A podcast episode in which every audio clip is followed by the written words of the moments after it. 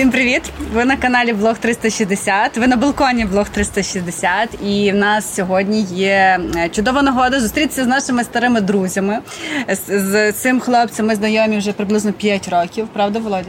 Більше, да, близько 5 років. Мушу сказати зразу, що Назар – це людина, яка в свій час, коли ми тільки становилися як блог, нам навіть допоміг одного разу, коли нас так стало, що ми були молоді, бідні. У нас впав дрон в одному з міст, і була якась трансляція в Інстаграм чи що, і я десь написав, що у нас впав дрон, неможливо знімати, і тут мені на карточку прилітає сума. Я такий, вов, це що?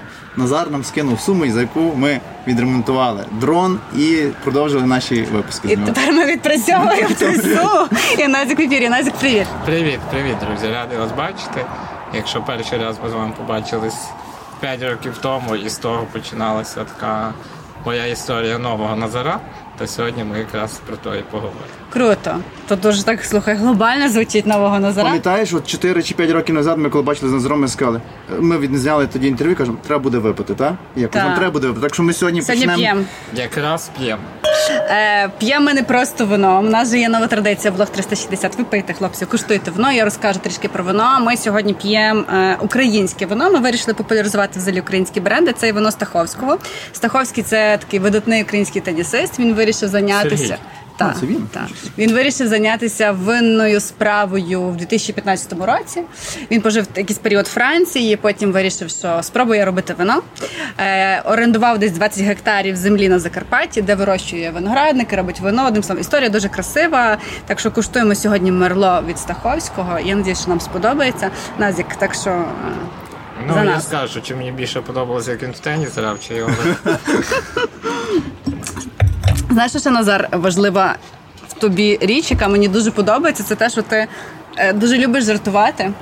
І над собою в тому числі. Ну, мені дуже часто говорять, що самоіронія дуже така відокремлюється на всіх остальних рисах мого характеру. Де самоіронія – це найвища, просто найвищий рівень майстерності, коли ти найвищий дзен в гуморі, коли ти можеш посміятися себе. Тоді навіть людина, яка навпроти тебе хоче щось пожартувати, вона така, а, він, знаєш, він же це зробив. Це найкращий самозахист. Да, до речі, так. Це найкращий самозахист без нападу, причому. Так що ми сьогодні зможемо жартувати трошки, щоб люди реагували нормально на наші жарти, не думали, що ми там жартуємо і щось. Не думайте, що вони мене взяли сюди в полон силою. І знущаються. Він ж третій день насправді сидить на балконі. Весь наш блог про подорожі. Так.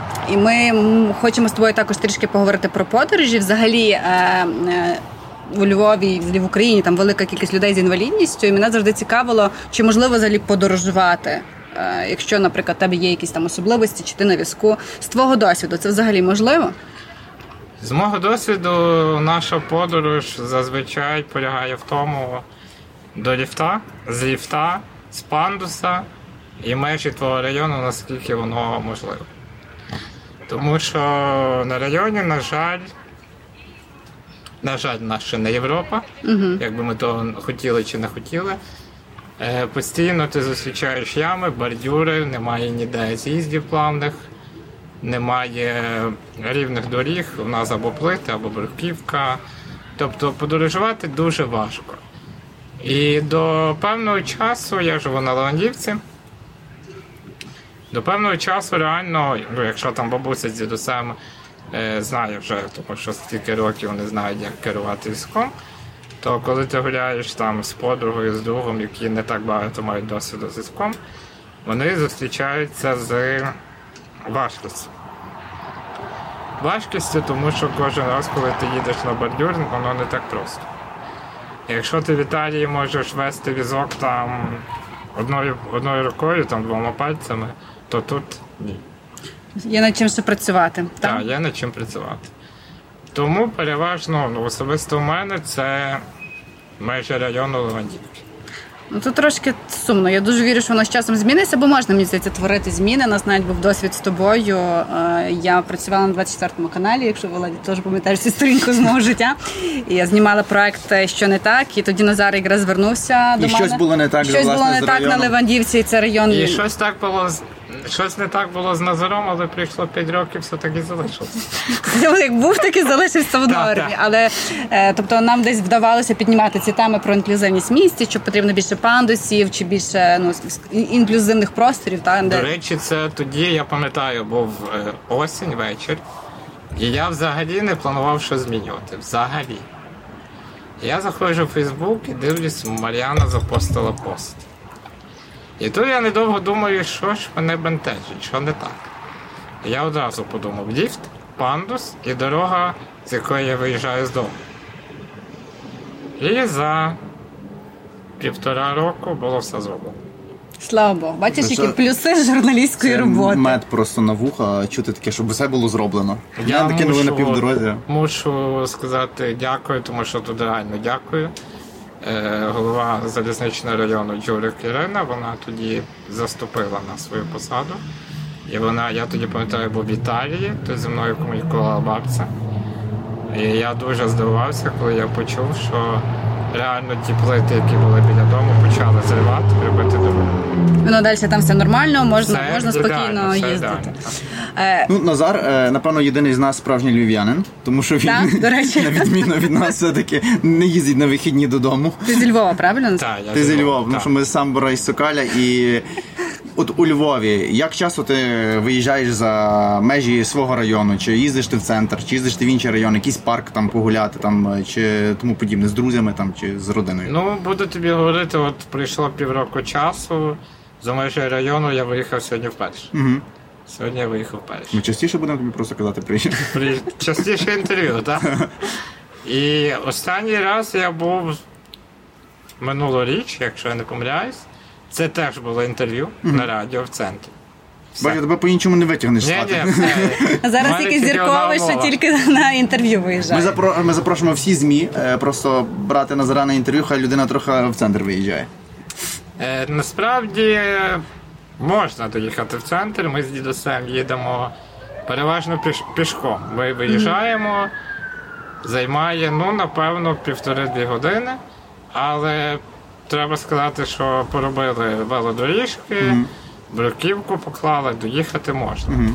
І я тобі скажу, в моїй ситуації навіть пішки легше. Тому що автобус все-таки в моїй ситуації, з моїм захворюванням, м'язи силки. І кожен раз, коли він гальмує і стартує, треба притримувати голову. А, ну, зараз люди в нас все-таки змінюються на краще. Вони розуміють, що якщо заїжджає людина на візку, то треба звільняти місце для візка. Бо раніше так не було. Ну, хоч щось. Так, але все одно тоді біля мене треба стояти, притримувати безпеку. Слухай, ти теж, напевно, один з небагатьох наших знайомих, який і за кордон подорожує, ми про це ще не поговорили. Ти їздиш до Італії, наприклад. Ми з командою, до речі, Блог 360 також були в Італії. Ми знімали випуск про південь Італії, про Наполі, який ви можете проглянути ось тут. Тут буде? Так, точно? Тут, я сам знаю. Окей. Ми знімали випуск з Неаполя. Де ми ще були, Володя? Острів Капрі, Помпеї. І... Помпеї я бачу. Та, а все інше ти не бачиш. Воно все в одному випуску, якщо що. Так, і я насправді багато ти також була в Італії, там нещодавно була Флоренція, Рим, і там озеро Комо, і багато-багато різних районів. Вона дуже різна, дуже цікава і красива. Ти куди їздиш в Італії і як там з інклюзивністю? До речі, в Італії я більше побачу Італії за умовних там 5 років з паузами, ніж за 28 років я побачив України, частково Львова. Тобто в Карпатах наших я не був, на Сихові я був за останні років 10, я один теж. Раз. Якщо чесно, на Сихові був останній раз років 10, тому... Я був один раз, і я їхав за допомогою товариша. Їздив також до діток зі СМА брати підписи на соціальне таксі тоді ж. Там погуляв в парку Івана Франка, Івана Павла. А в Італії я побував і в Бергамо, і біля Венеції, і в цьому. В Кому, на озері. Класно дуже місце. І в Генуї побував, тобто в Турині побував. Слухай, ну це ти блогер-мандрівник. Треба було робити своїм спеціальним кореспондентом, бо ми ще не знімали більше. Блогер-мандрівник. Побував, і там воно легше. Тому що там автобуси там на зовсім іншому рівні. Там він автоматично опускає, тобто бік автобуса опускається, не відкидується пандус, нічого. Водій сам виходить, тебе завозить всередину. Він питається, де ти будеш виходити. Тобі не треба нагадувати. І всі люди чекають, і все типу нормально, ніхто там не стресує. Там немає ніколи такого, щоб хтось поперед тебе ліз. Я розумію, що я сексуальний, могли залізти вперед, але там такого не бувало. В нас тут, вилазиш ти, не вилазиш. В людей своє життя. Вони не звертають увагу ні на що. А от ти згадав, що ти не був там, в Карпатах, там, а ти бував в інших регіонах України, окрім Львова? Був в Києві 2 рази, був в Рівному, був в Луцьку. О, це всі міста, які ми знімали. Так. Цікаво просто... Та я з вами в багажнику. От в порівнянні просто з містом, в порівнянні зі Львовом, що ти можеш сказати про ці міста? Вони просто, напевно, ще менші. Я можу тільки сказати про Київ, тому що я був двічі. Візьмемо до уваги 1 раз, коли я їздив на корпоратив по роботі. Uh-huh. По мене приїжджав водій киянин на авто і сюди відвозив, і туди. І сам киянин сказав, що у вас у Львові в плані інклюзії ще казка. І реально, я там зупинився в готелі Либідь, і ми ввечері хотіли піти повечеряти. Ви також там зупинялися? Ми тупо виїхали, і тупо з бордюра неможливо з'їхати. А чому? Що бордюр високий? Дуже високий, дуже. А є хтось, що міг допомогти, наприклад, там чи... Я тобі скажу одну ситуацію. Гуляємо ми з дідом і з подругою, і біля торгового центру, я не пам'ятаю якого, гуляє охорона. Mm-hmm. І ми кажемо, добрий вечір, ми б хотіли попасти всередину в торговий центр. Є у вас тут якийсь пандус? Я такого не слышав. Нове слово, так? Так ми туди і не попали. Тобто в нас у Львові, не дивлячись на мінуса, які ще залишились, все-таки гідні умови. А як тобі, наприклад, живеться на тому районі? Просто Левандівка ще... Давайте будемо відверті з давніх давен. Левандівка, хто нас дивиться на Львівській? Левандівка вважався... Бандитський кримінальний район. Але я зараз... Сихів колись теж таким вважався. Зараз приїжджаю на той же Сихів. Ти що думаєш, я візку?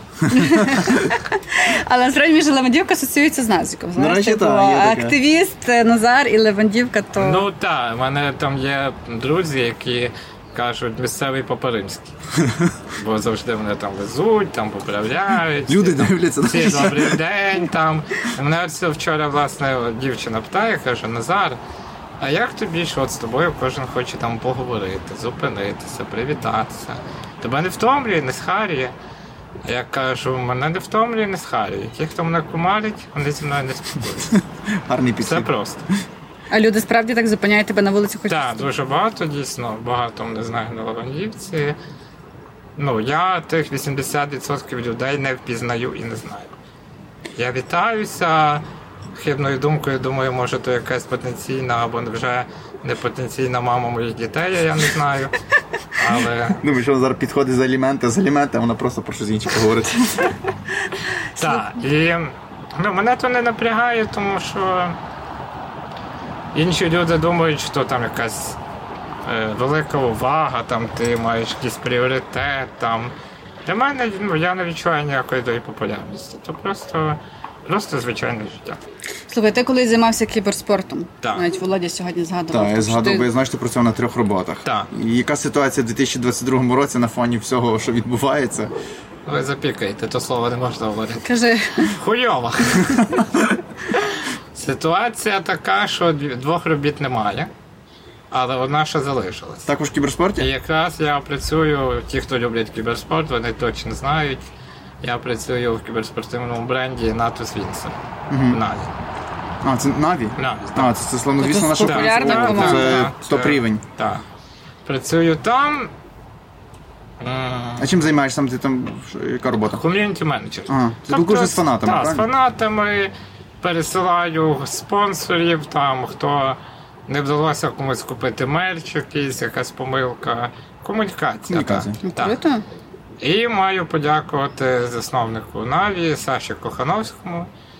Він підтримує, в принципі, напроти всього життя. Власне, коли я їхав в Київ, це було все його заслуга, він задався такою завданням, бажанням, щоб я потрапив на корпоратив. Він прислав авто. І тоді він хотів купити мені і електричну коляску. А, це ж може бути електричний візок, так? Щоб полегшити тобі пересування. В моїй ситуації вона досить дорога, тому що вона має бути індивідуальна. Я не хочу брехати, але тоді, я пам'ятаю, була сума $20,000. Це як машина хороша. Так. Чому так дорого? Бо вона має бути індивідуально під мене, під мою антропометрію. Не під замовлення, так розумію. Я тоді відмовився, тому що я сказав, це нераціональна витрата грошей. Я знаю свої дороги у Львові, я знаю, що я по дорозі не поїду, тому що водії все ж звертають більше увагу на свій транспорт. А тротуарами не поїду, бо немає спусків, немає пандусів. Плюс бруківка. Так, плюс бруківка. Львів таке не ідеальне місто, знаєш, для життя людини. Навіть про Левандівку, та частина, де я живу, центральна, там Роксолани, вона виложена бруківкою. А от хочу я поїхати на стару Левандівку, де є озеро. Там майже нереально. Я їду дорогою, проїзною частиною. У мене було питання, от ми згадували Італію, і я знаю, що у тебе зараз вже є, ну, як сказати правильно, право жити в Італії, ти міг би там жити, але чомусь навіть за сучасних умов, умовах війни, ти вирішив, попри те, що втратив 2 роботи, але вирішив залишитися в Україні, не переїжджати, хоча там значно сприятливіші умови. Чому ти так вирішив? Ну, наші дівчата найкраще. Це правда. Це аргумент. Це кінець. Це... Вичерпна відповідь, крапка. Переходимо до наступного запитання. До речі, ми, знаєш, нашу розмову вирішили будувати, бо у нас такий експериментальний цей блог, не в форматі там інтерв'ю. Майже стендап. Майже стендап. А в форматі більше розмови. Тому ми можемо тут цей... Маєш питання якісь до Володя, які ти хотів йому давно поставити, то маєш шанс. Бо я би ще хотіла, насправді, поговорити про важливу тему. Це взагалі про тему СМА. Щоб наші глядачі зрозуміли, хто їх слухачі, хто не знає, що це за хвороба, і чим вона особлива, можливо, ти там ведеш в курс. От, спробуй максимально просто пояснити людям, щоб вони зрозуміли. Можна коротко, піздець? Так, дуже коротко можна. Ні, насправді спінальна м'язова атрофія, коли люди мене зустрічають по дорозі, вони думають, що найбільша проблема в тому, що я не хочу. Насправді, це сама безболюча проблема. Найбільша проблема – це те, що відмирають м'язи. Вони атрофуються, і якщо, наприклад, 10 років тому я легко стакан з вином би підняв, то зараз це вже важко. Якщо 10 років тому в мене не було судом, де падала голова, їдучи по дорозі, то зараз вона падає. Тобто воно завжди прогресує? Так. А можна це зупиняти, щось робити? Для дорослих це тільки підтримка. Це вилікуватись не можна. Зрозуміло. Тобто це якісь медикаменти? Так, що це? Так. Є препарат зараз, такий Евріздів, сиропі. Він допомагає білку засвоїтись в організмі і, відповідно, тим нейронам не відмирати. І твої можливості не втрачаються, зберігаються. Але одна пачка такого сиропу – $500,000. Одна пачка скільки? $500,000. А на скільки хватає цієї пачки? Ну, напевно, на місяць, я не знаю. Вау. Це, тобто, це майже нереально, так, приймати таке? Його треба, все життя.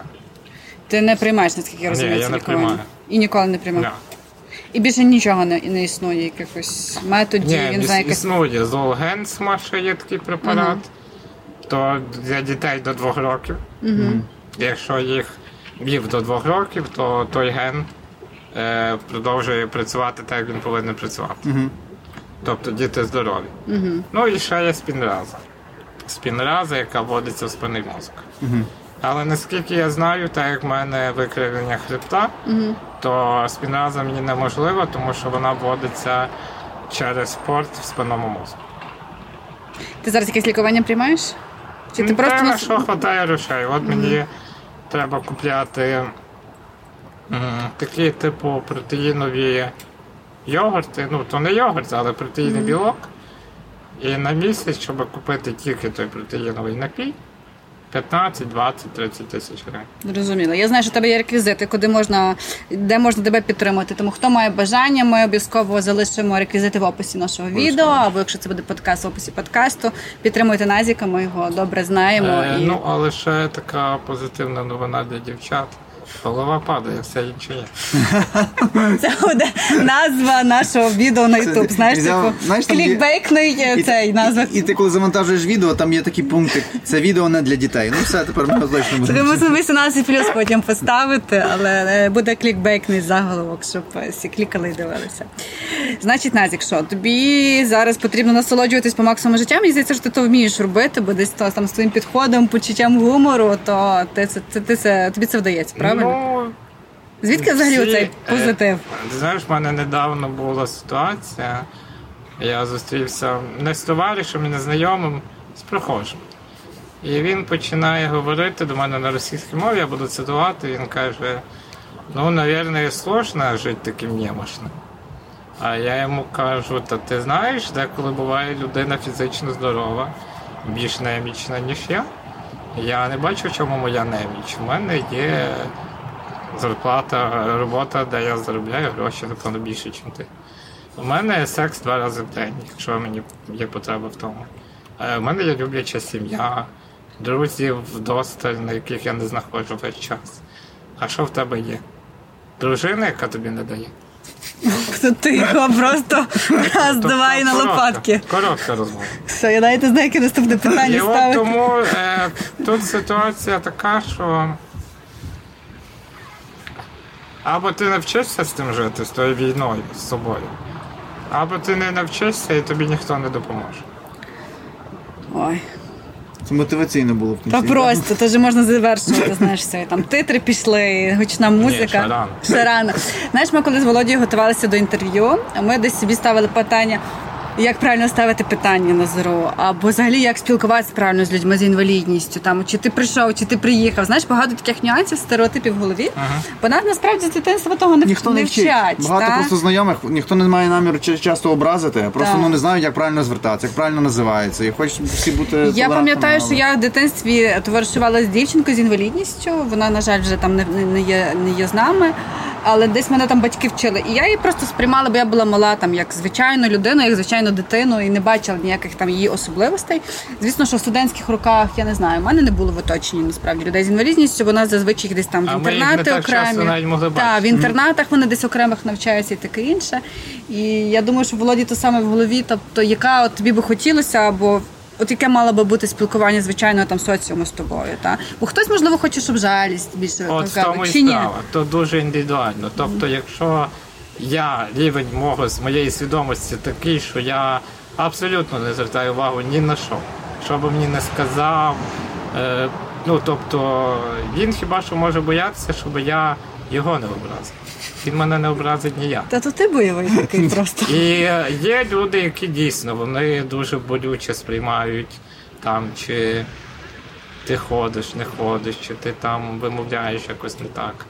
Вони болюче сприймають. Я не сприймаю це абсолютно ніяк. А так завжди було, чи ти от вже просто зараз? Ні, це я змінився, напевно, до 18 років, щоб уявити, що я там дівчині говорю про якісь свої бажання. Ти що? Потім праця над собою, і ви от маєте того Назара, якого ви бачите. Розкажи про психолога, з яким ти працюєш. Знаєш, зараз це модна тема, там, хто тебе зробив таким сповненим життя. Яка медитація, хто це заліз, що ти там гриби. Які книжки. Айовеску, які тільки Анжелія розповів на вушку. Про Анжелу в цьому платі ніхто не знає, тому... Вона живе в Дубаях щасливим життям. Вона переїхала. Так, вона в Дубаях живе. Але Назік не відходить від питання. Це просто праця над собою. Ти сам до того дійшов? Сам. Не було якогось там ментора, коуча? Ні, не звертався. Переломного моменту в житті? Ні. Я не звертався ніколи до психологів. В такій ситуації, коли ти знаходишся, ти сам до себе психолог. Тому що коли ти з кожним роком втрачаєш якісь можливості, і ти розумієш, що від того типу нікуди ти не втечеш, ти вчишся жити по максимуму і брати по максимуму. Не соромитись. Ніхто за тебе про тебе не розкаже. А ти про себе можеш. Ти живеш сьогоднішнім днем? Максимум завтрашнім. Максимум. Хоча зараз пів країни так живе. Та, насправді, ти знаєш, це мене десь війна теж того вчить. Мені було спочатку дуже важко, що я не можу нічого планувати там, навіть на вересень, я звикла там планувати. І я десь зараз вчуся, хоча мені це важко вдається морально, там, от жити сьогоднішнім днем, там, насолоджуватися, бо там, бо завтра може не прийти. То і важко. Насправді, а що нам зараз залишається? Жити сьогоднішнім днем, робити свою роботу якнайкраще, волонтерити на ЗСУ, і вас закликаємо, і допомагати нашій армії, щоб вже якомога швидше ми вернулися до ще кращого життя, ніж було раніше. Власне, зі СМА і чому я підготувався до війни, тому що СМА — то така власна війна. І ти, коли маєш СМА, ти завжди живеш, що завтра може там не настати, грубо кажучи. Бо ти ніколи не знаєш, коли там м'яз серця перестане працювати. Це все залежить від догляду, який є біля тебе, від тебе самого, наскільки ти про себе дбаєш. А війна тебе якось взагалі змінила? Додала тобі ще чогось? Бо, ну, так як Володя сказав, там багатьом українцям це, ну, так, чомусь... Війна змінила тільки в тому плані, що багато людей показали, хто хто.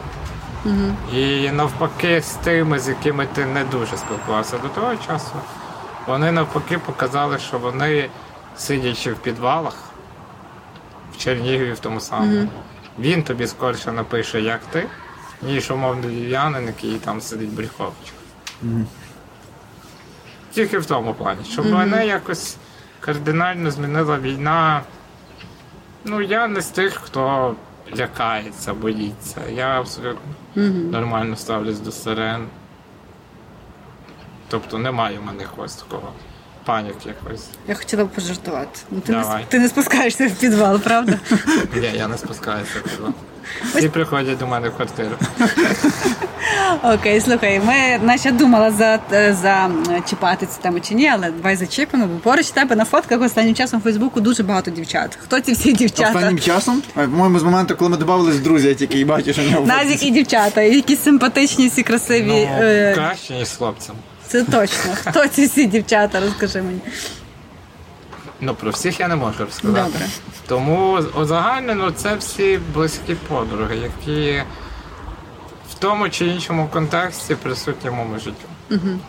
Хтось ближчий, хтось менш ближчий. Хтось ближчий, так, хтось нижчий.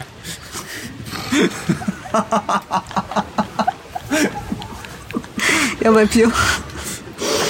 Але всі вони так, приділяють мені той час, який вони можуть приділити. Я їх ніде не шукаю. Ну, тобто, немає. Оці всі тіндери, то не для тебе.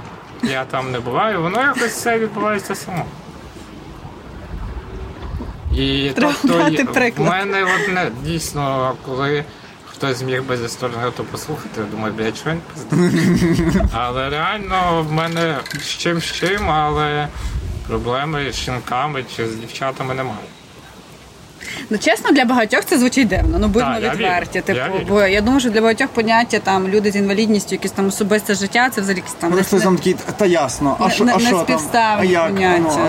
Ну, так, людей задають, а як то в тебе там відбувається? І ти легко на це все відповідаєш? Абсолютно, без комплексів.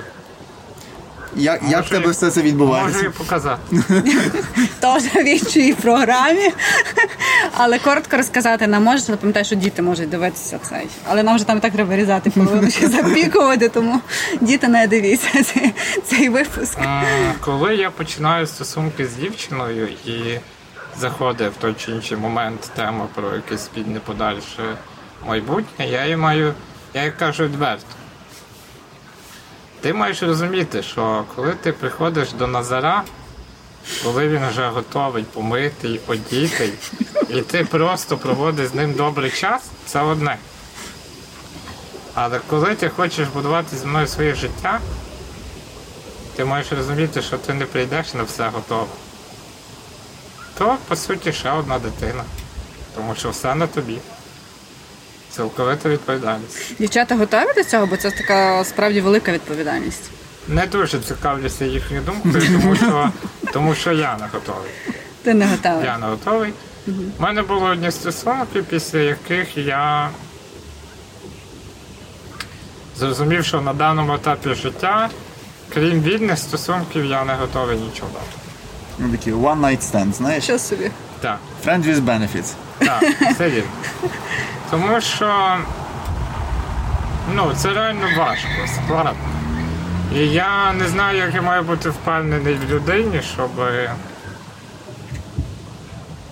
піти з нею на той крок щоб спільного життя. Угу.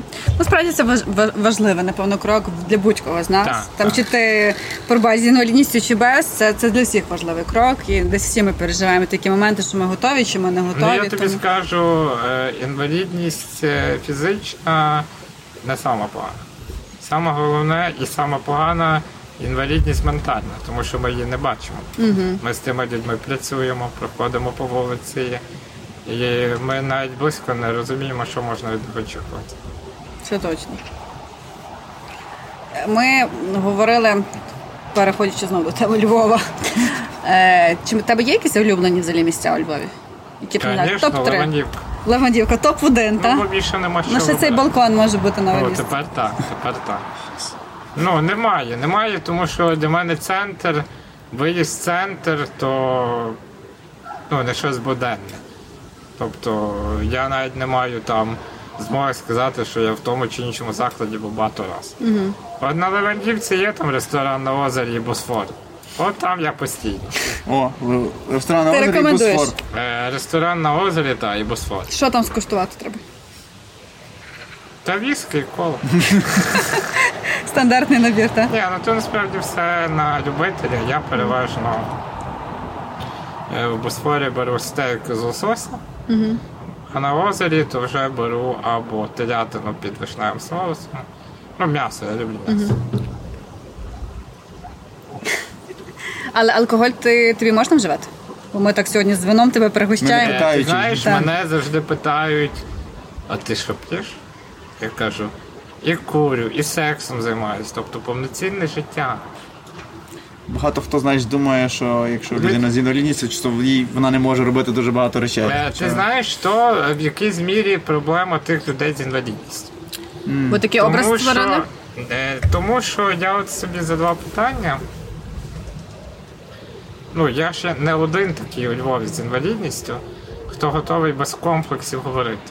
Ще хтось є такий, як Назар, я не вірю. Ну, я таких більше... Прям таких точно немає. Я не зустрічала. Ну от власне, ми їх не бачимо.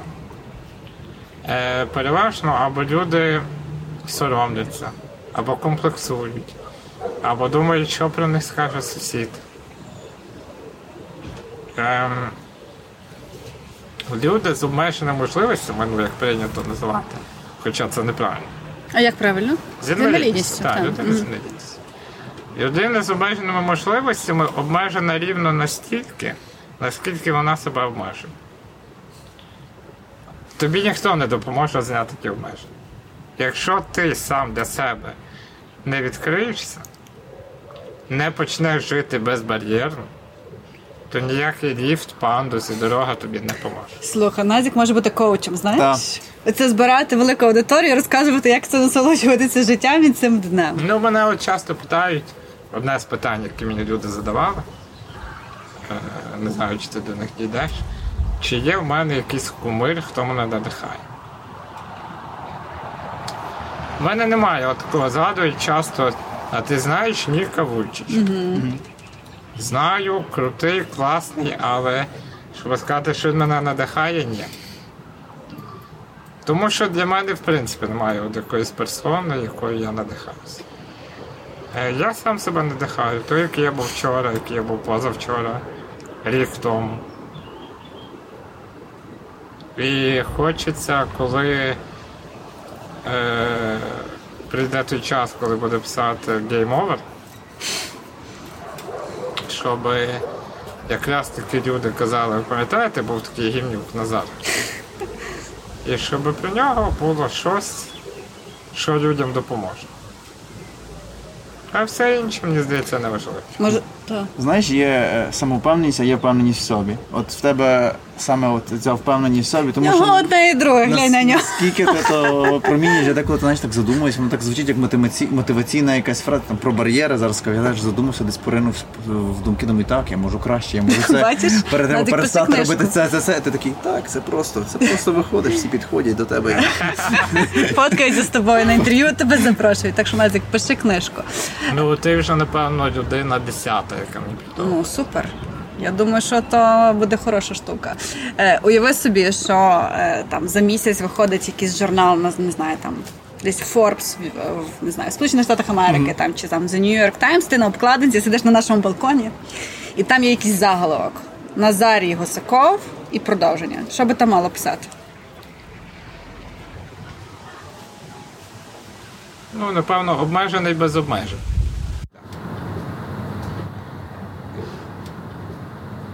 І на завершення ти робив пост в Фейсбуку про те, що ти йдеш до нас в ефір. За що тобі дуже дякуємо. І люди ставили запитання, що їм цікавить від тебе. І одне з запитань було таке дуже мотиваційне. Давай про нього. Давай. Напевно, якась дівчина писала: ми з тобою бачились лише раз, але постійно читаю твої пости, таке відчуття, що я знаю тебе все життя. І купа смайликів, сердечок. Дякую тобі за твою відкритість, щирість і відвертість. Тебе хочеться завжди слухати. Як воно розуміти, що ти невиліковно хворий, як це прийняти? Я знаю, що ти не любиш, коли тебе жаліють, але я просто в шаленому захопленні від твого оптимізму і 5 сердечок. Ну, частково я вже відповів по ходу нашої розмови, що тут ти або приймаєш себе, або в тебе нічого не вийде. Ти не заведеш ні комунікацію, ні з друзями, ти не вийдеш за межі дому, тому що ти будеш постійно боятись, вагатись, як ти виглядаєш, як хто думає, як там тобі руку подати, як тебе обійняти. Я, як кажу дівчатам завжди, я такий самий, як всі інші. Тільки треба чуть-чуть послухати правила з експлуатації і приступити. І все. Тобто просто більше треба допомоги зі сторони. Як прийняти, ти розумієш просто, що по-іншому не буде. Якщо ти сідаєш в візок умовно в 20 років, це важче. Бо ти знаєш, що може бути по-іншому. Угу. Коли ти знаєш, що по-іншому, не знаєш, що може бути по-іншому, ти просто вчишся жити в тому, що ти маєш. І ті обмежені можливості перетворюєш навпаки в можливості. І як тільки ти приймеш себе, тебе почнуть приймати інші. Вони побачать, що перед ним не людина з інвалідністю, а така сама людина, як всі інші. Знову цитата з книжки. Я, знаєш, колись, як я був менший, там 5-6 років тому, і завжди діти ходили і казали, дивись, який дядько там великий сидить. Потім я поняв фішку. Я купляю осінню новий айфон, їду, тримаючи його в руках, і вони всі говорять, дивись новий айфон. Переключення уваги зразу. Так. Ще 2 питання, до речі, було про твою мрію. Тому яка твоя мрія? Моя мрія. Ну, напевно, те, що я сказав, що коли буде гейм-овер, щоб було що згадати. І от, власне, те соціальне таксі, яке воно мало би бути, я думаю, що воно буде, це був би такий гарний поштовх для тих людей з інвалідністю, які мають певні мрії, і то навіть не мрія, то необхідність працювати над втіленням своїх бажань. Ми залишимо в описі нашого відео про соціальне таксі. Скажи, що збір триває, так? Я знаю? Так, збір триває. На даний момент зібрано 180 тисяч. Вони збиралися до початку війни. Поки почалася війна, воно все зупинилося, але продовжую роботу над тим, аби воно все-таки відбулося. Друзі, продовжуйте донатити на ЗСУ і також кілька гривень, хто скільки може, кидайте на чудовий проект соціальне таксі, щоб якомога швидше ми дозібрали цю суму. Клас, дякую. Що п'ємо вино і прощаємося. Назік, ще сорі, але після тебе ще є гості, тому ми мусимо прощатися. І, друзі, підписуйтесь на наш YouTube канал, ставте лайк, дзвіночок і не пропускайте наших нових відео. Дякую вам.